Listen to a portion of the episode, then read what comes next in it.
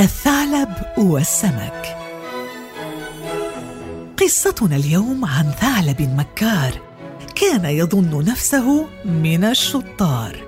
هيا نسمع مع بعض الحكاية ونكشف معا كل النوايا. تبدأ القصة عندما يرى الثعلب شاحنه مليئه بالأسماك. أسماك كثيرة محاطة بالأسلاك. كانت الشاحنة تعبر نفس الطريق كل يوم. والثعلب المسكين جائع جدا فقد تعب من الصوم.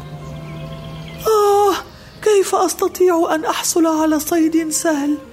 يلزمني خطة ذكية أفكر فيها على مهل.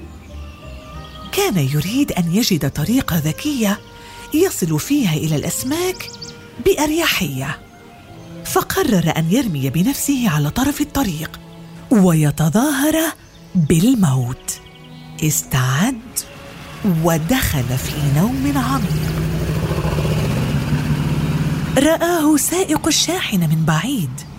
قال مسكين هذا الثعلب ميت أكيد. فوقف على جنب. حمله ووضعه بين الأسماك وغطى الثعلب بالشباك.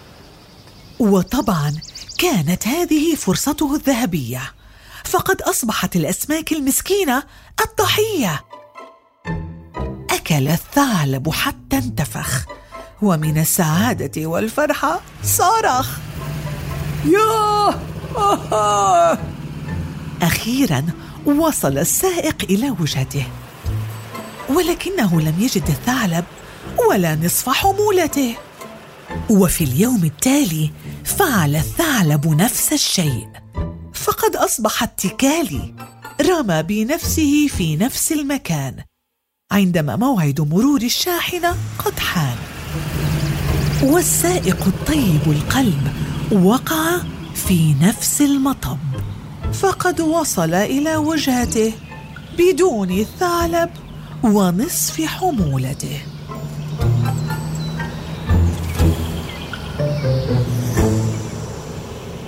تكررت القصة على مدى أيام. حتى بدأ الشك يقلقه وصار لا يستطيع أن ينام. فكر السائق بحيلة ووضع خطة بديلة. وفي الصباح الباكر كالعادة وجد الثعلب الماكر. نزل من الشاحنة وقال من يرفع ذراعه سيحصل على رزمة من المال. بسرعة ومن غير تفكير رفع الثعلب ذراعه بدون تقدير.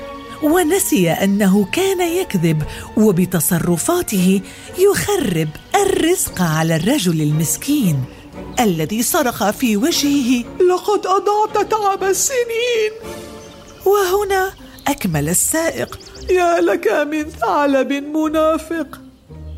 فيا أصدقاء ثعلبنا هذا كان ثعلب ساحر ولكن بالحيل والكذب ماهر.